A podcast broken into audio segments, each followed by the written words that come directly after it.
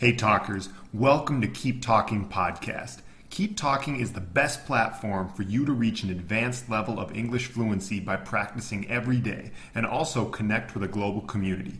In this podcast, we are sharing the audio version of the Instagram Lives and IGTV videos that we have done over the past year. Most of them are in English, although some are a mix of English and Spanish, and in a few we speak only Spanish. I hope you enjoy, and remember to follow us on Instagram at Keep Talking Co. or check out our website keeptalking.co to join our community and learn more about how we can help you. Ladies and gentlemen, damas y caballeros, welcome to this evening's Keep Talking Instagram Live. Tonight we're having another discussion that's about mental health with an expert in the field of mental health. Tonight we are with David Romanowski. David will tell you that he is un psicólogo. Um, his credentials are a little bit more than that. Uh, we always joke about how in the US we have a lot of big fancy words for different types of psychologists, whereas En español, ustedes solo dicen un psicólogo, ¿verdad?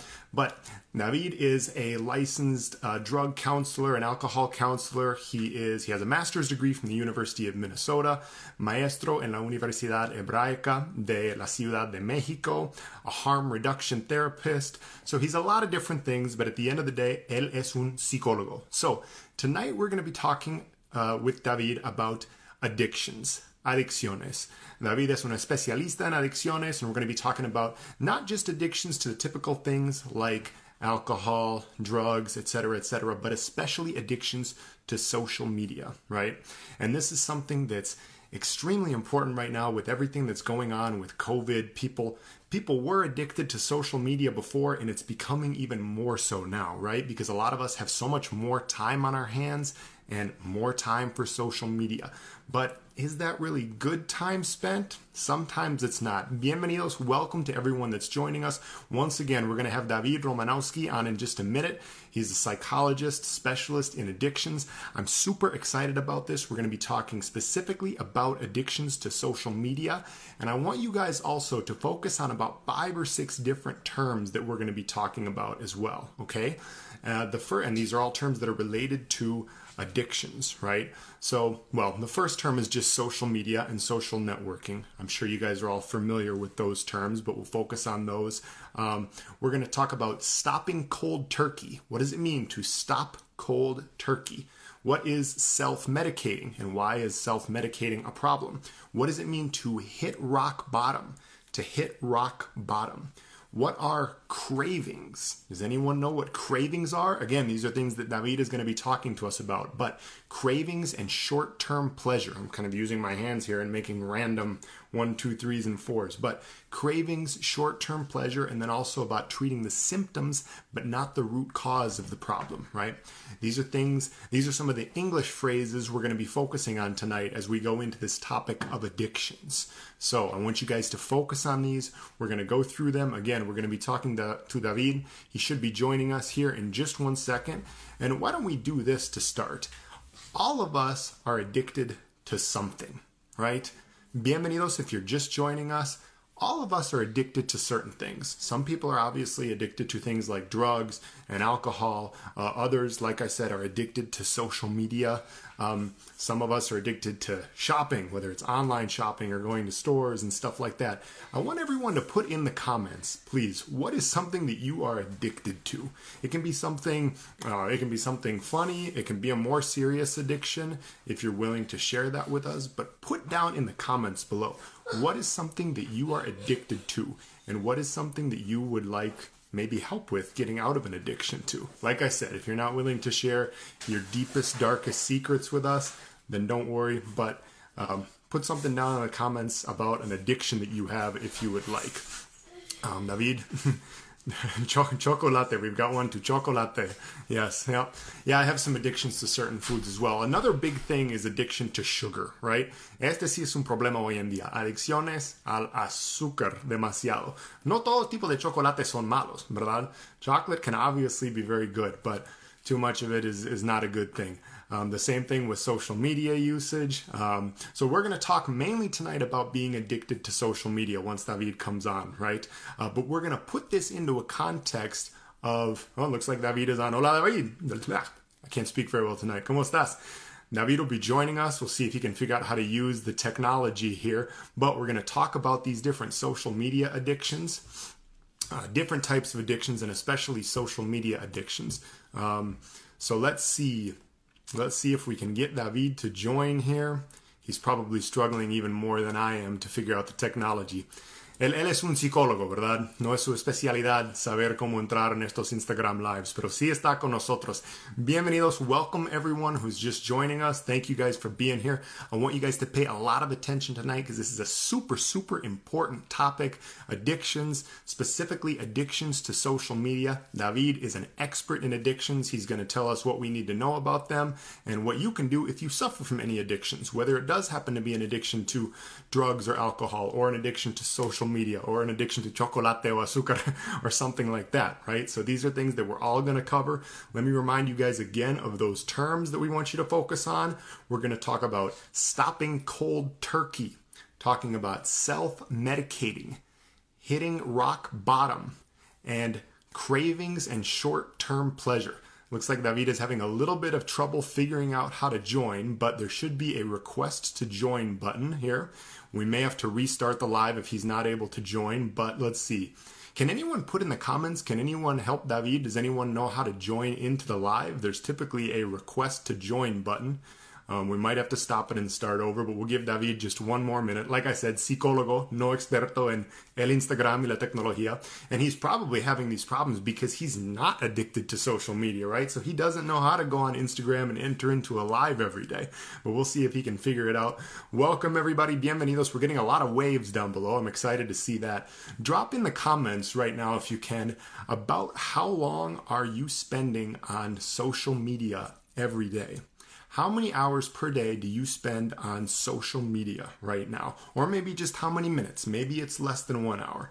How many minutes or how many hours do you spend on social media every day? And while you're answering that question, we'll see if Dr. Romanowski can get into the live here. How many hours do you spend on social media every day? It's super interesting because they say that kids if they spend more than about two hours per day on a screen, right, more than two hours of screen time, that it is bad for their brains. And I think a lot of the same concept can apply to adults. Any adults who are spending two hours or more on social media, that can definitely have some harmful effects. David will talk more about more with us about this. Now, I do. I want you guys to stay for the entire hour, right? Quiero que se queden aquí por una hora. No va a pasar el límite de dos horas diario de social media, ¿verdad? Um, but let's see if David can figure out how to join us here. Welcome everybody. Put in the comments down below, en los comentarios, por favor, cuántas horas o cuántos minutos por día están pasando en redes sociales cuántos minutos o cuántas horas por día estás pasando en redes sociales. Welcome, everybody. How's everybody doing? I see we've got some more people coming in now.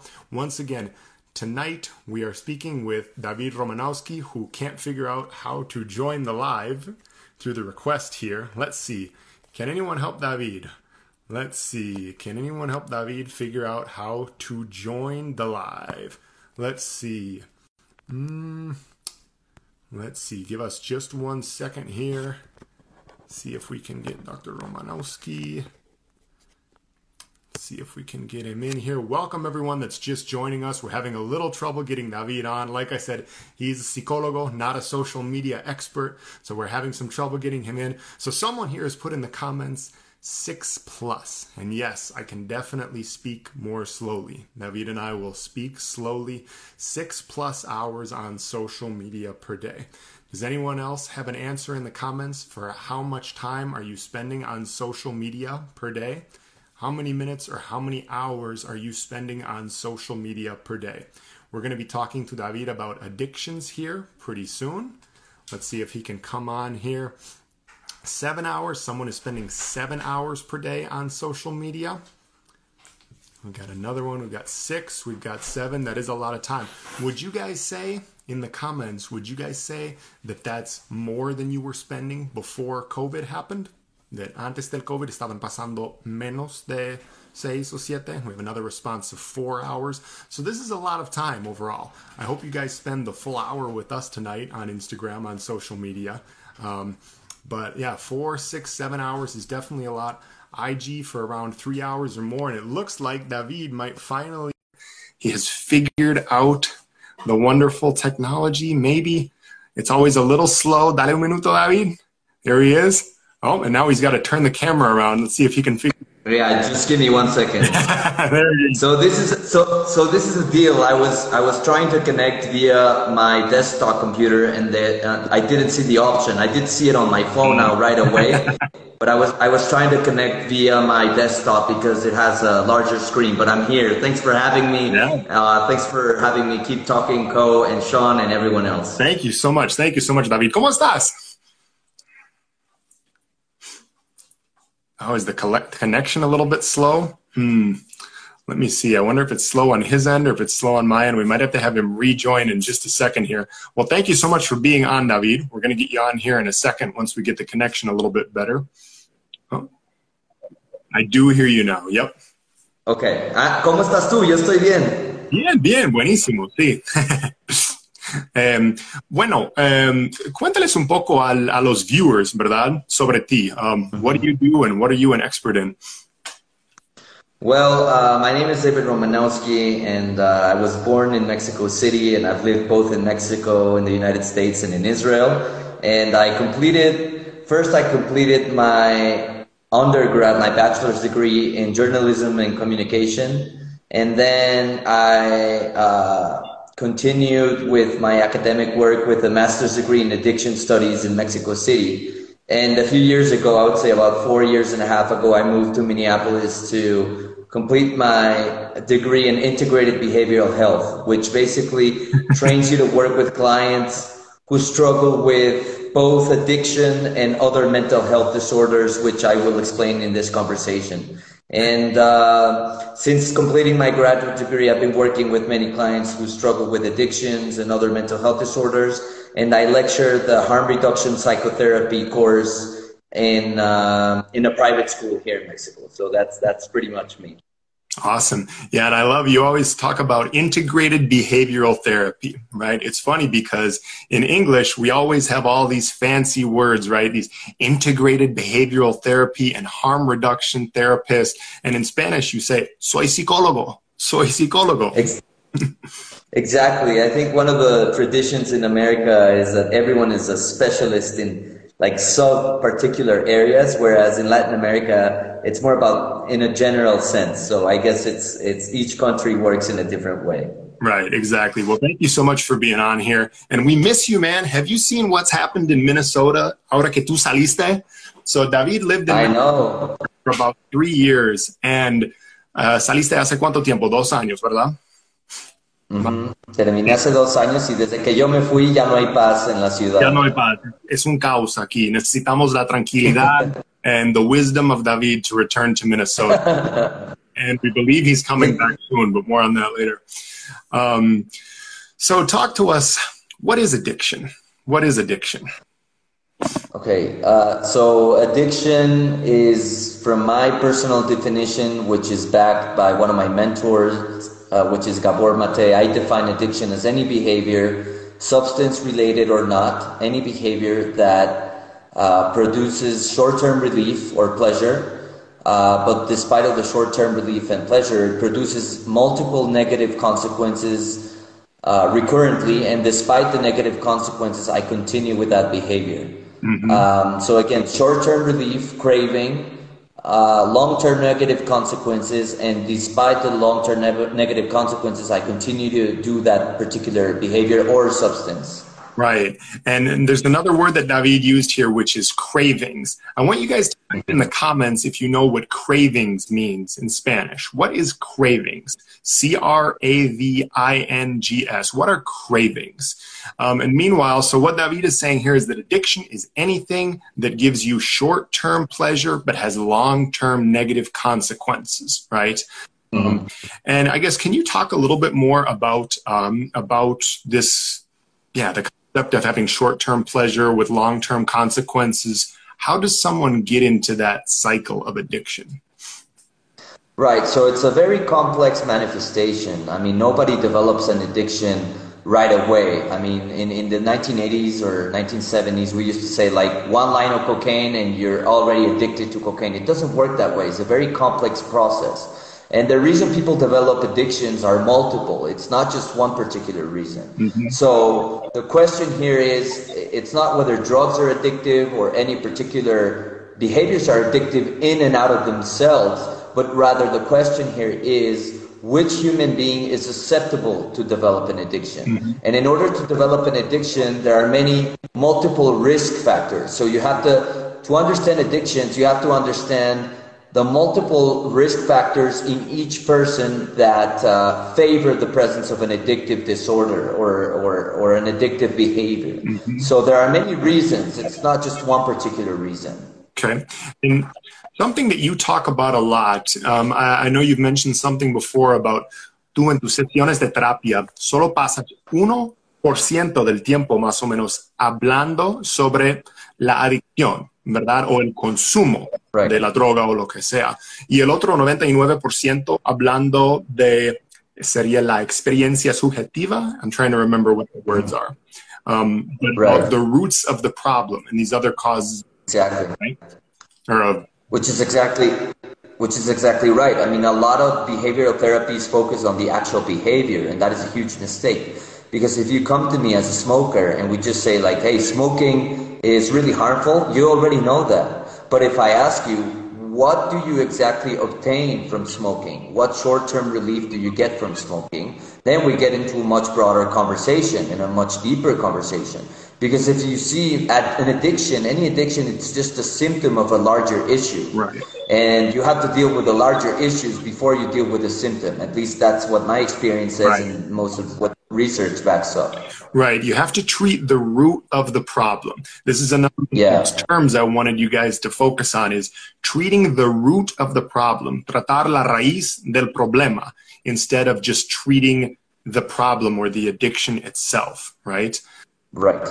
And another thing that you've talked about is with this treating the root of the problem, um, the reason that people do something, an addictive behavior, whether it's smoking or drinking or eating too much sugar or whatever, right. because they get a benefit from that that they can't get from anything else, right?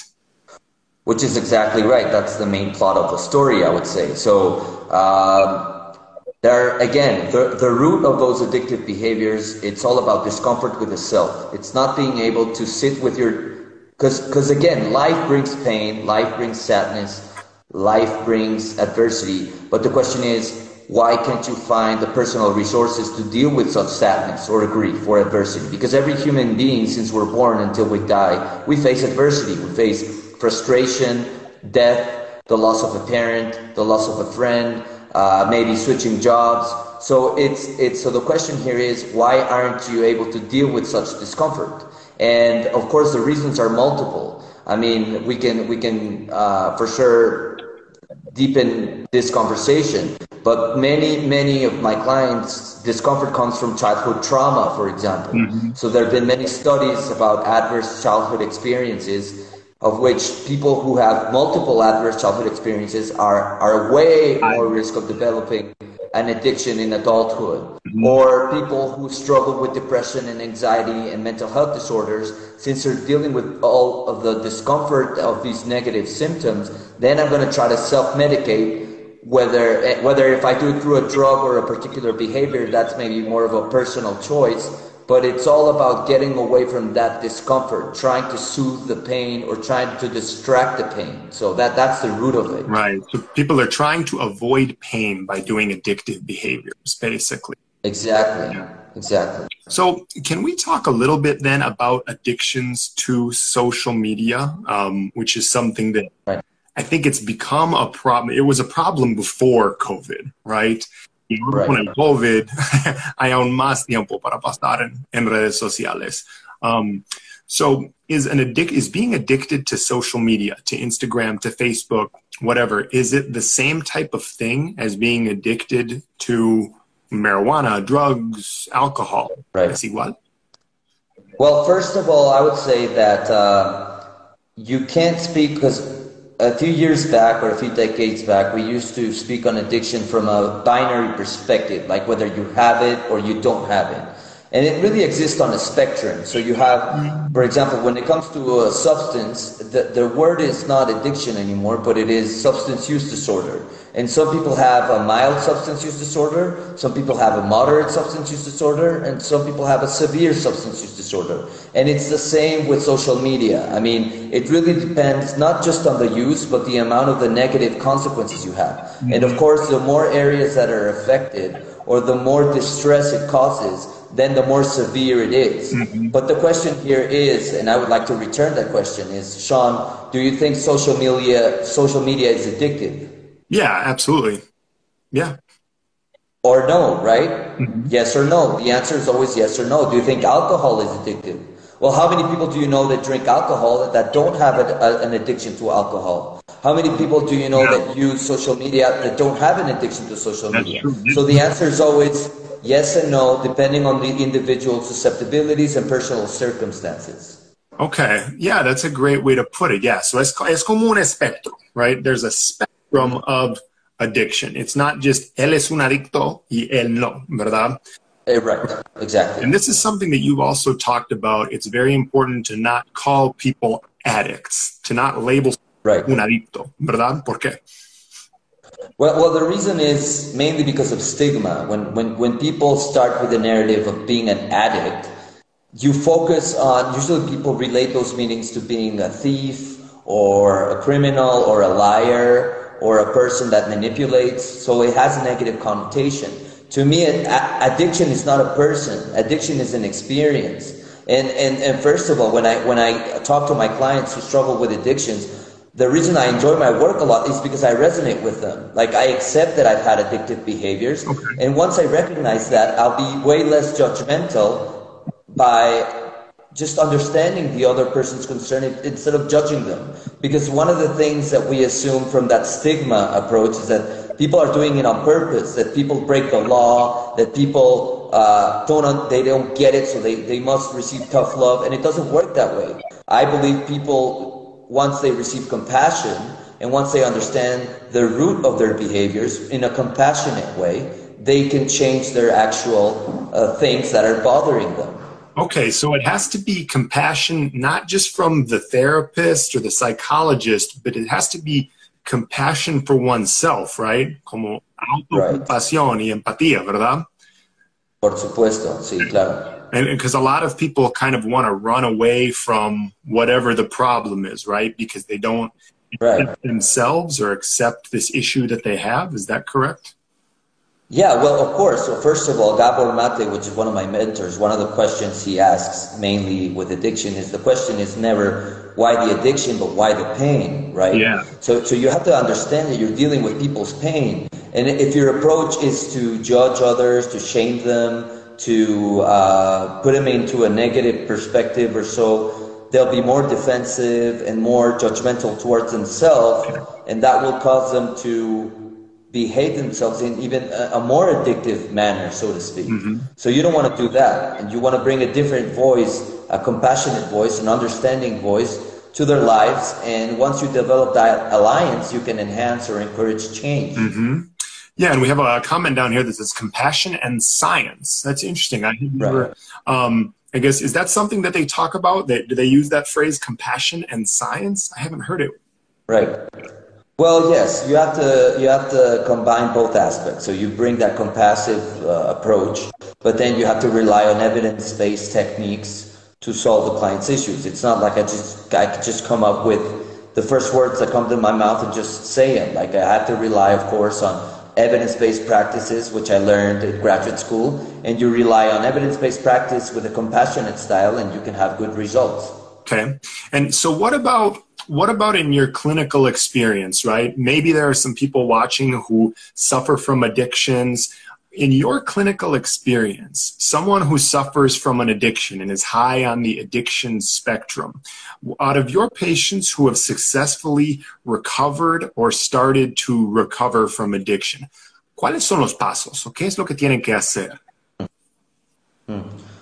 Well, first of all, I mean, it depends who you ask. Because if you work from a 12 step perspective, which shares these like old paradigms. People need to accept their addiction or they're in denial, right? But I, I don't work under the 12 step frame. I don't really like it. I respect the people who've recovered with AA or 12 steps, but I use a different model. So the first, I believe the first part of the healing process is to develop a secure space with the client so that the, once the client doesn't feel misunderstood or judged, he'll be vulnerable or he will be more vulnerable. And once you're vulnerable, like any plant, you're able to grow easier. But if a plant uh, is not vulnerable, how, how is it going to get sunlight, right? The same with the person. So I provide that secure and space environment. And once you develop that alliance, you can work on the pain beneath the addiction and the struggles that the person has had to face. Maybe it is abandonment by the parents. Maybe it is having suffered family violence. Maybe it is uh, belonging to a race from a minority group that has been excluded systematically in a particular culture. Maybe you have to deal with a person's depression or PTSD from that su- they suffered after a war. So, but if you don't if you don't build that safe space and you don't offer or you don't promote that alliance, it, it, will be very hard to to heal from those wounds. Okay, yeah, and shifting it back a little bit to the social media addictions here, right? So if we say um, well, first off, would you agree to me with me that a lot of people are kind of addicted to social media right now? Well, yes. Yes and no. Depends who, right? So a lot of people use social media in a very productive way. Mm-hmm. Uh, right. And I'm sure you do it to promote your... exactly. So, so, so it depends. Uh, again, what is the meaning behind the behavior? Because if the meaning is to promote your your business, if the meaning is to connect with other people, then it's fine.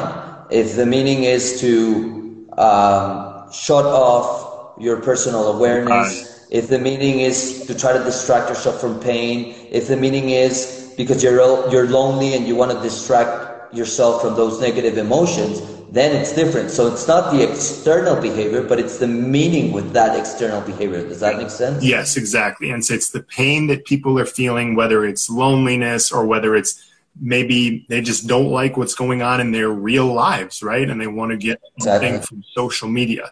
Um, and this is obviously something that's gone up now with with COVID, right? Um, right. And one of the things I wanted to ask too, when I was reading in a presentation that you did about como los pasos de tratamiento, no, no recuerdo exactamente, pero como el último paso es restablecer lazos sociales y conexiones, ¿verdad? That's one of the, the last and most important step in certain cases to reduce an addiction. And I'm just right. right now with the difficulty of having those conexiones sociales. Is there a way that people can do that now with everything that's going on, the social distancing? Well, of course, it makes it difficult because depends where you're living. Like if you're living in a small apartment in, in Tel Aviv or New York and the authorities won't allow you to get out of it, then it, it definitely increases the risk of addiction, right? Because you're isolated and there's not much you can do about it. Mm-hmm. But uh, now that things have started to open up with that social distancing policy, you can get together with some friends and practice some connection. Because one, one of the things that I like from, there's a journalist that works with the topic of addiction. His name is Johann Hari. I'll send the name later. Mm-hmm. He says that the opposite of addiction is not sobriety the, the opposite of addiction is human connection. So um, the reason people behave in addictive manner is because they're connected with that particular behavior, but they're disconnected from everybody else. So how do we reestablish that sense of connection and empathy and communication with the other? How do how do I connect with other people and loved ones around me? Yeah. Mm. ¿Y cuál es la respuesta para los viewers? How do they do it? Well, well, it depends on each case, right? So some people would like uh, enjoy sports, so maybe that's an activity to get, you know, to practice with somebody else. Some people like, uh, maybe some people lost their job, so it's time to to search for a job or a meaningful activity or start volunteering. Uh, just it, it, it also addiction is also about the lack of meaning to life. So you have to find more meaningful ways to being present because addiction is also about not, not being able to be present with yourself because it's too uncomfortable. So how can you find different activities that really makes you feel present and self-regulated? It could be exercise. For some, it could be a job. For some, it can be uh, a reading book club. For some, I mean, it really depends on each person. So that's I work on like under a really like under a person-centered approach. It really depends on the client's preferences and personal styles. Okay, yeah. And see, it, it all kind of comes together, all these different aspects of salud mental, right? We were talking to Andres Mejia last week, who is a meditation expert, and he talks a lot about being present, just trying to be present. And this is something Diego has talked about a lot as well, just trying to learn to be more present in our lives. It's right. something that yeah, it's extremely important. Um, we have a comment down here saying social media is also, it gives us a fake sense of social connection. Now, yeah, this is interesting too, because obviously what we're trying to build here at Keep Talking, especially right now, is connection, just social connections, even though most of them are through Instagram or through Zoom or lo que sea. Mm-hmm. We are trying to build those connections. Um, well, yes. I mean, in, in regards to that comment, I would say a couple of things. So first of all, some researchers have discovered that humans were happier in that hunter-gatherer society, you know, where they used to live in big clans and you, you, you lived with your uncles and grandparents and parents and, and all that sense of community. And in this Western world, uh, under this like extreme capitalist approach, we have lost that sense of connection because we're connected to our gadgets all the time. And when, when we're in a family meal, we're not actually paying attention to the present moment. And then the second, the second response to that is you can use social media to connect if you use it to connect, but you can also use social media to get external validation because you're not feeling secure with yourself. So you're always trying to get some likes and you're always trying to get approval from the outside. So my question is, why are you always seeking approval with the outside? What's going on in the inside of the person that you're always trying to compensate your sense of self from the outside? So that's another root of the problem. Are you trying to use social media to just promote something and be happy about it? Or are you compulsively trying to get likes from people just to feel okay with yourself? That's another question. Hmm. And then the answer to that question, if it is that you're just trying to get likes or you're just trying to make yourself feel better, uh, that external validation, right? Um, what does it probably come from? Could it be a range of hmm. different programs? Yeah, well, well, first of all, uh, it depends on each client. Like many, many of clients, for example, of mine have suffered again childhood trauma, right? So if you've been constantly humiliated by your parents, punished, not seen, not cared for, and so on, you might as well feel like with a low self-esteem. Like uh, my opinion doesn't matter, my feelings doesn't matter, so I'm going to try and seek validation from the outside. If you're suffering from a mental health disorder like depression, uh, well, of course, it means that you, you, you feel uh, a sense of guilt, you feel shame, you can't express your emotions, you're sad most of the time, and you're going to try to seek validation from, from the outside. So, so it really, it really depends on each person. Like, I wouldn't say there's a specific profile of a person that will engage in addictive behaviors, but again, it's about that personal meaning. What are you trying to get from that activity? And where, if you're trying to get that, that worth, for example, that personal worth, well, my question would be where, where or when did you lose that worth and, of, of yourself, that worthy value?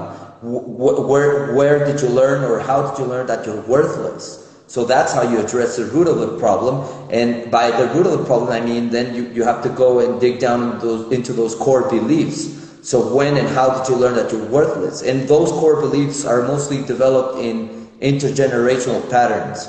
So it runs from generation to generation. Hmm.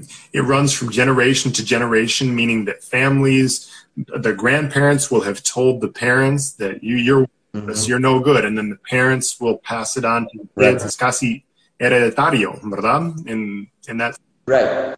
But and, and, and, and hereditario would be maybe one word, but I would say unconsciously. Like people are not aware of these behaviors. We just, if you don't work on yourself, you pass on to your kids many of the beliefs or self-destructive manners that you learned from your parents. So it's also a learned behavior in many ways. Mm-hmm. And so, what about for a person in your clinical experience? Um, what about a person who has this issue of having a low sense of self worth, right? Because of things that have happened in the past, because of the way their family treated them, etc., etc.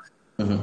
So then, how does a person like that truly go back or truly start to develop a sense of self worth? Mm-hmm. Mm-hmm. Well, that's a good question. I mean, I would say that first of all, um, a lot of people have to understand that many of their, their, their own parents were traumatized and the reason they got punished is not because they're worthless because their parents felt a lot, a lot of shame and they they transferred that shame into the child or or the children mm-hmm. um, some people just uh, for example a person who's been bullied a lot in school they might as well lost uh, trust in other people and felt a lot of shame around it so it's it, it's it's time to rediscover maybe the personal talents that they do have that maybe they haven't discovered them or that uh, they've been blamed for so many things that they're they're not to be blamed, but that's how they learn to cope, maybe by suppressing their own feelings. So it really depends. I mean, but it, it's about discovering uh, healing coping mechanisms and personal strengths in each client and exploiting those personal strengths. Okay. Exploiting personal strengths. Interesting. Okay. Right. Um, let's talk about a couple other concepts because I had a couple other, um, some of them are just vocabulary words that I wanted for the viewers to understand here. And one of them that you've talked about is hitting rock bottom. Um, and I want en los comentarios, si pueden, si hay alguien que sabe qué significa to hit rock bottom or hitting rock bottom en los comentarios un premio para la primera persona que pueda poner qué significa to hit rock bottom in español. Um, and it's actually interesting because when I was watching one of your interviews, you said what it means in Spanish, and I didn't know that's how you said that in Spanish. So it was interesting for me. I, I learned how to say it. Um, resilience, um, not not quite, um, but that is a good guess. Um, so, and maybe they'll understand it from the context. So, um, talk about um, why it's not a good idea to let someone mm-hmm. addicted hit rock bottom. Well, so so basically, one of the old school approaches to addiction is a client with with an alcohol use disorder shows up, for example, and said, you know, I'm not ready to change my behavior, right? Because alcohol has provided me with some uh, benefits of distracting myself from my pain, right? So they tell him, well, you're in denial. You have to hit rock bottom. Like, why are you going to wait for that person to hit rock bottom? Maybe that person, if you tell them that, you're not engaging them. You're not talking about their personal strengths. You're not understanding their experience. You're just judging them and saying, well, you have to hit rock bottom, which means that you have to suffer more negative consequences. Now, what happens if that person gets drunk next weekend and kills himself in a car accident. Right. Like, does that person deserve that? Or maybe you can ask again, what do you obtain for the alcohol that you can't obtain somehow in a, in a different way? Or what do you obtain from that particular behavior that you haven't been able to solve in a different manner? But if you tell them that you have to hit rock bottom, you don't really allow them to engage in any kind of conversation. You're just focusing on the problematic behavior, but not on the on the person who's experiencing so much pain. Mm-hmm. Yes, and I see in the comments, yep, you guys have got it right. It's tocar fondo. This is a phrase that I wasn't familiar with in Spanish, actually. Uh, but to hit rock bottom is tocar fondo. So no es buena idea dejar a alguien, a uh, una persona que conozcas con una adicción. No es buena idea. Well, and, and sorry to interrupt, Sean, but here's another deal if you had uh, a, fam- a, family member or a friend with diabetes or the, the initial symptoms of diabetes, would you tell the person it's time to address this problem now and talk about the possibilities of, of healing or maybe finding the, the proper medication? Or are you going to tell you know what, I'm not going to talk to you until you hit rock bottom? Yeah. Like it doesn't make any sense because what, what happens if a person can be helped in the initial stage of the addiction and prevent further consequences instead of allowing them to hit or to suffer from the multiple negative consequences. Right. Detección temprana. Of course, of course. Yeah, yeah. And then another concept that you talk about, um, and I wasn't super familiar familiar with this one, but it's um, solo abstinencia, I believe is right. that you uh, describe it. Talk to us about what, what is solo abstinencia. Um, yeah. Right. So the first models of addiction, especially the ones that work on their 12 step uh, framework, is that clients have to be completely abstinence in order to receive help and in order to modify some behaviors or in order to make therapeutic progress. And I can tell you this, I would say 85% of my clients are still actively using drugs, but they've been able to moderate their, their, their drug use. So, so the traditional definition of addiction is that it's always chronic and it's always progressive, and most of the times it leads to death, and it doesn't work that way. Once you're compassionate towards the client and you understand the meaning, and maybe you can find other meaningful activities, a personal sense of self, uh, maybe believe in one, believe in oneself, and so on. Clients can moderate many times their substance use. So it's not always progressive, it's not always chronic. In many clients that find their personal strengths, they'll find a job, they'll find some meaningful activity, they'll find that they can achieve many things, and they regain that personal confidence, and they will be able to moderate their use in many times. Now that that doesn't happen always. In some cases, the the the, the behavior is very problematic, and or the substance use is uh, out of control, and, and you have to consider abstinence. But in many cases, you can moderate their use by working on other areas that are relevant to the client. Mm-hmm. Okay, so it doesn't have to be just black and white. It doesn't exactly. You, you don't have to stop cold turkey, right? Bonus points for anyone who can put ¿Qué significa stop cold turkey in the comments? We've already. Y no, no, es, no es nada de pavo congelado. De pavo congelado, no. de pavo congelado. Parar uh, de pavo congelado, no. Pavo frío, pavo, frío. Pavo frío, yeah. Yeah, um, interesting. Yeah. So, um, well, we're kind of already giving it away to you guys, but to stop cold turkey in English, literally cold turkey, pavo frío, to stop cold turkey significa parar completamente de hacer algo. Sí, right? parar en, en, en, seco, como se dice en México. ¿En seco se dice? Okay. Parar en seco. seco. We have a comment down here saying that that's a big struggle in Colombia. It's almost utopic to eliminate consumption all at once, but we are too conservative. So I'm guessing what, mm. um, what this comment means is that in Colombia, people are too conservative. They use the old paradigm, right? Right, and it's the same in most of the world, especially in Latin America. They still rely on these AA models or 12 step models that, again, they'll be very orthodox in that approach in which the specialist or the expert says, well, you're in denial, and if you don't want to be in abstinence, we cannot help you. And that is a um, very utopic approach because it's very hard, and think about it. If you've been engaged in your own personal addictive behavior and someone tells you that you have to quit right away, well, of course you're going to show some resistance because it has provided some benefits. So you have to be very patient with these people and understand that they've been dealing with a lot of pain and that this addictive behavior has served some purpose in their lives. Wow, yeah, that's an interesting way to think about it. That the addictive behavior serves a purpose for something. That the addictive right. behavior it does give them a benefit, even though it is a short-term benefit with exactly. negative consequences, right? Yeah. So, what about this? ¿Qué tal si alguien dice que, que yo me da, cuando yo consumo drogas o lo que sea, me da este beneficio, ¿verdad? ¿Qué hacemos ¿qué podemos decir a esta persona? ¿Qué puede ser el, un nuevo beneficio? ¿Cómo reemplazamos este beneficio? Mm-hmm, mm-hmm. Well, well, I mean, and, and, that's one of the tricky questions because oftentimes, if you don't root with the, if you don't, if you don't deal with the root of the issue, they will substitute one addictive behavior with another, and that's that's a risk, right? So, what you mainly what I do here is I use some motivational interviewing and um, and and I, which is a, a, set of techniques that can help people with substance use disorders. And I ask them, for example, like, what do you you obtain from smoking? And they tell me, well, it gives me a sense of peace. And what I tell them is, well, that's perfectly understood. I guess when you're not smoking, you're you're feeling like you're in a war, right? So why are you feeling that way? Mm-hmm. Like, why are you feeling at war with yourself or with others? Mm-hmm. And they'll speak to you about that chaotic home environment mm-hmm. or maybe that adverse uh, environment at work. So, so you, you start getting more of the issues, the deeper issues, instead of that actual mm-hmm. behavior.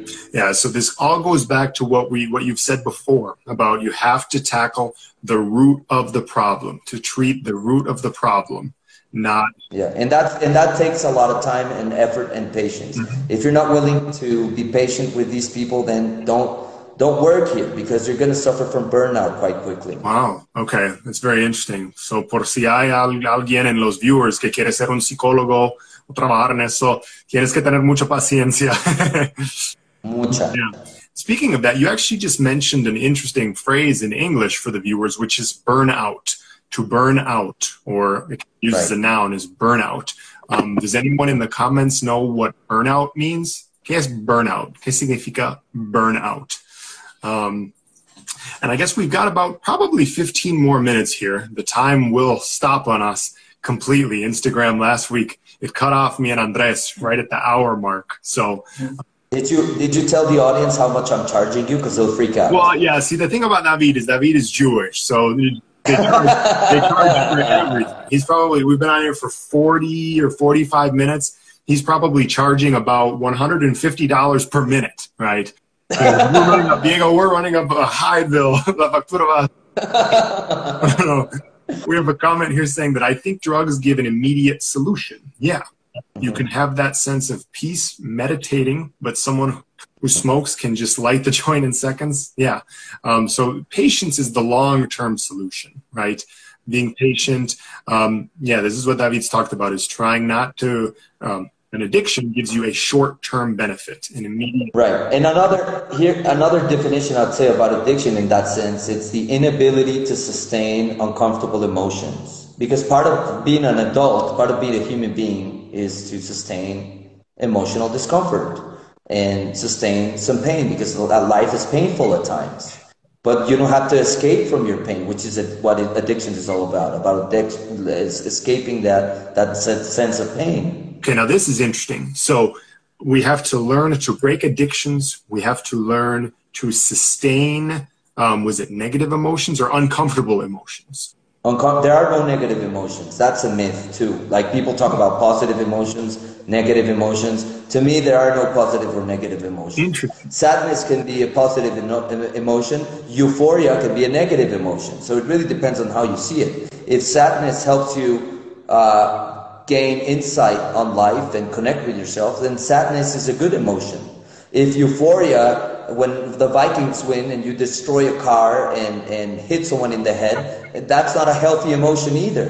So it really depends how you use those emotions. They're not negative or positive, they're just emotions.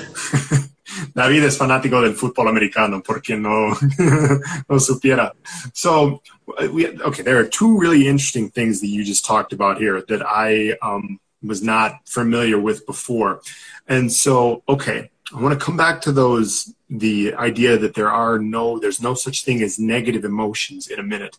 But first, I want to talk about can we train ourselves or how do we train ourselves to be more um, comfortable with these uncomfortable emotions or sustain and not try to right. weigh the uncomfortable emotions? Well, well, first of all, it's about accepting the present moment as it is instead of running away from it. Mm. Because I think emotions are like the weather. I mean, you can have a storm, but the storm will go away. But it's about being able to sustain the storm, right? Um, so, how do you do it? Well, each person is different. For example, I know myself that when I do exercise every morning, I feel better. Even I can manage discomfort. I can, even if I have some difficult clients, if I did exercise and meditation, I can just be more patient and, and just experience these emotions and accept them as they come. And I know that when I avoid those self care activities, I am more restless, I am more irritable, um, I am more um, impulsive, I would say. So you really have to find activities, habits, and support systems too that can help you regulate those emotions. Okay, so it's about self care it's about doing things every day that maybe build up a little bit of resilience. Right. Someone said the word resilience earlier, building up a little resilience right. and building up more patience. Okay. Right. Mm-hmm. and so th- this was really interesting. I did not expect this for you to say that there are no such thing or that it's a myth that there are negative emotions. So, okay, so then let's talk about some things that people consider negative emotions. Let's talk about tristeza y miedo. Those are right. Let's actually let's talk about miedo first. So, okay. okay. Go ahead. Yeah. So so for example, fear, fear, which is miedo in in Spanish. Well, fear. I mean, let's say you're you're sitting in your desk and a lion shows up, a huge lion shows up, roaring, right? So is so if you're fearful, if you're scared, it, of course it helps to be scared because if you're not scared, the lion is going to attack you, right? So of course, fear or or feeling scared will protect you, right?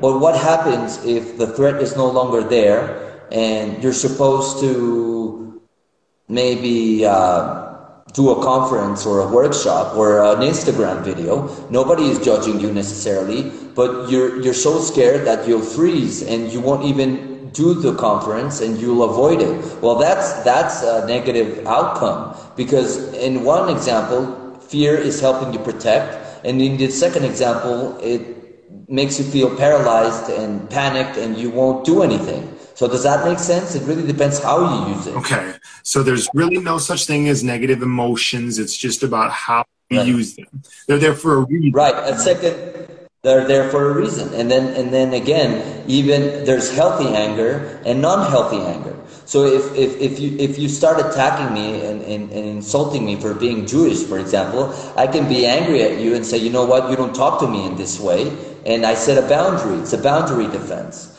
But if if you're treating me quite all right the next three years and I'm still angry at you for those comments, now it's more about resentment. So it's not anger because you're not in the present, it's resentment. You're living in the past and you haven't forgiven that person. That's unhealthy anger. Okay. Interesting. Yeah, and this is it's actually similar to what Andres was talking to us about last week, how he said there's a function to every negative emotion that you feel, right? Like la función de la tristeza es recuperar el perdido, si no me. Right. So it's about using mm-hmm. these emotions. Okay. Yeah. Yeah. All right. Well, yeah, we've got about maybe five or yeah, probably just five or six more minutes here. So I wanted to wrap things up, um, and I'll kind of leave the end for you to give a summary, David, and also to to tell these guys where they can find you online. Um, but so I kind of just wanted to go over everything we just talked about. Um, and then review with everybody the, the terms that we were talking about in English. First off, muchas gracias por estar con nosotros esta noche. Um, no, gracias a ustedes. y gracias a todos los viewers. Um, and so I wanted to just go over once again, just because we always wrap things up by having a review of some of the English phrases and expressions we talked about. Um, so we talked about social media and social networks, which you guys are familiar with. Um, we talked about stopping cold turkey. To stop cold turkey means parar inmediatamente o completamente de algo. We talked about, we didn't actually touch on self-medicating. Maybe we can hit that in a second here. Um, we talked about hitting rock bottom o tocar fondo. Uh, we talked about uh, cravings, which cravings, by the way, are sort of like antojos. Is that the word that you would use? I would say I would say deseos intensos. Deseos intensos. Okay, so what is an antojo? While we're on that topic, um, antojo I, craving. I would say. Well, it can be antojo too, but I would use. I would say deseo is the right word. Deseos. Okay, sus deseos intensos que dan un short-term pleasure, un placer mm-hmm. corto plazo with long-term negative consequences. Mm. Yeah. Mm-hmm. Um, and then we also talked about probably the most important thing here, which is treating the root cause of the problem instead of right. the addiction itself, or instead of the problem itself. Um, right. And actually, we do have a couple minutes. I wanted to talk about uh, just self-medicating, automedicar. Right. Right. Right. Go. So, so for example, a lot of these addictions, seen from a psychiatric standpoint, are self-medications. So, for example, a person with ADHD, which is attention deficit hyperactivity disorder, they will self-medicate with cocaine. Because if a person tells you that when they use cocaine they're more productive, they're giving you the diagnosis on the platter. They're telling you that they're they have ADHD. So the proper treatment intervention is, of course, to get therapy, but to for a psychiatrist to prescribe uh, Adderall, for example, or or any other stimulant because it works for that hyperactive brain. They can they can focus easier with that. Another aspect or another uh, example, a lot of people with uh, anxiety disorders self-medicate with marijuana or alcohol. So maybe that person needs anti-anxiety pills to deal with that. Other people self-medicate PTSD with opiates. Mm-hmm. So you have to find the proper medication so that people will stop self-medicating with drugs that are not regulated and that they're getting tolerance and they're becoming tolerant from them. And with the proper medication, they will not become tolerant and they will get, um, well, they, they, we will work around those uncomfortable symptoms and the, the, the prognosis or the outcome is, it will be much more um, improved, I would say. Okay. And for people in situations like that, do you always recommend a medication? Like if someone who has ADHD is, or, you know, if they think they have ADHD or they have it and they self medicate with cocaine, do you recommend mm-hmm. then that they always see a psych- psychiatrist and, and get Adderall or something like that? O a mm-hmm. veces por evitar medicamento? Well, usually, I mean, if you look at evidence-based practices, most of the times people will need that medication because they're actually self-medicating. And if they don't get that medication, they will never cease to self-medicate.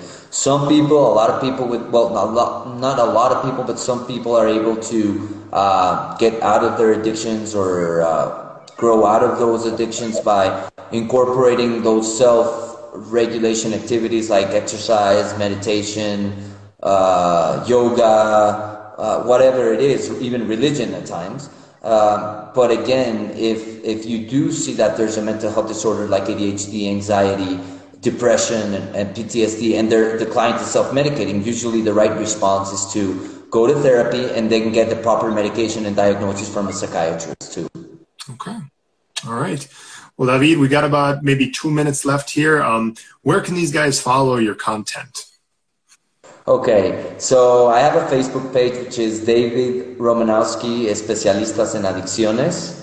Uh, I also have this Instagram profile, of course, and um, yeah, that, that's pretty much it. And if, if, they have any questions, I usually answer them uh, quite fast. So that, that that's how they can get a contact or a grasp of me for sure. All right, awesome. And then I guess last thing here so what um, what's what's the main the main thing people should get out of this? What should they be doing if they suffer from any addiction, whether it's drug mm. addiction, social media addiction, o si conocen a alguien que es adicto a algo, what should they be trying to do?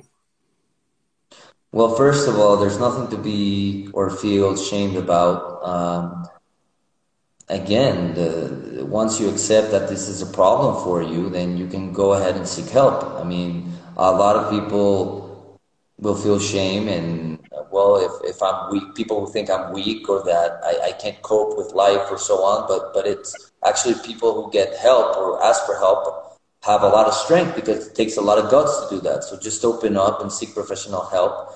And uh, if you don't feel comfortable or if you feel judged by the expert or the specialist maybe you should find a different one.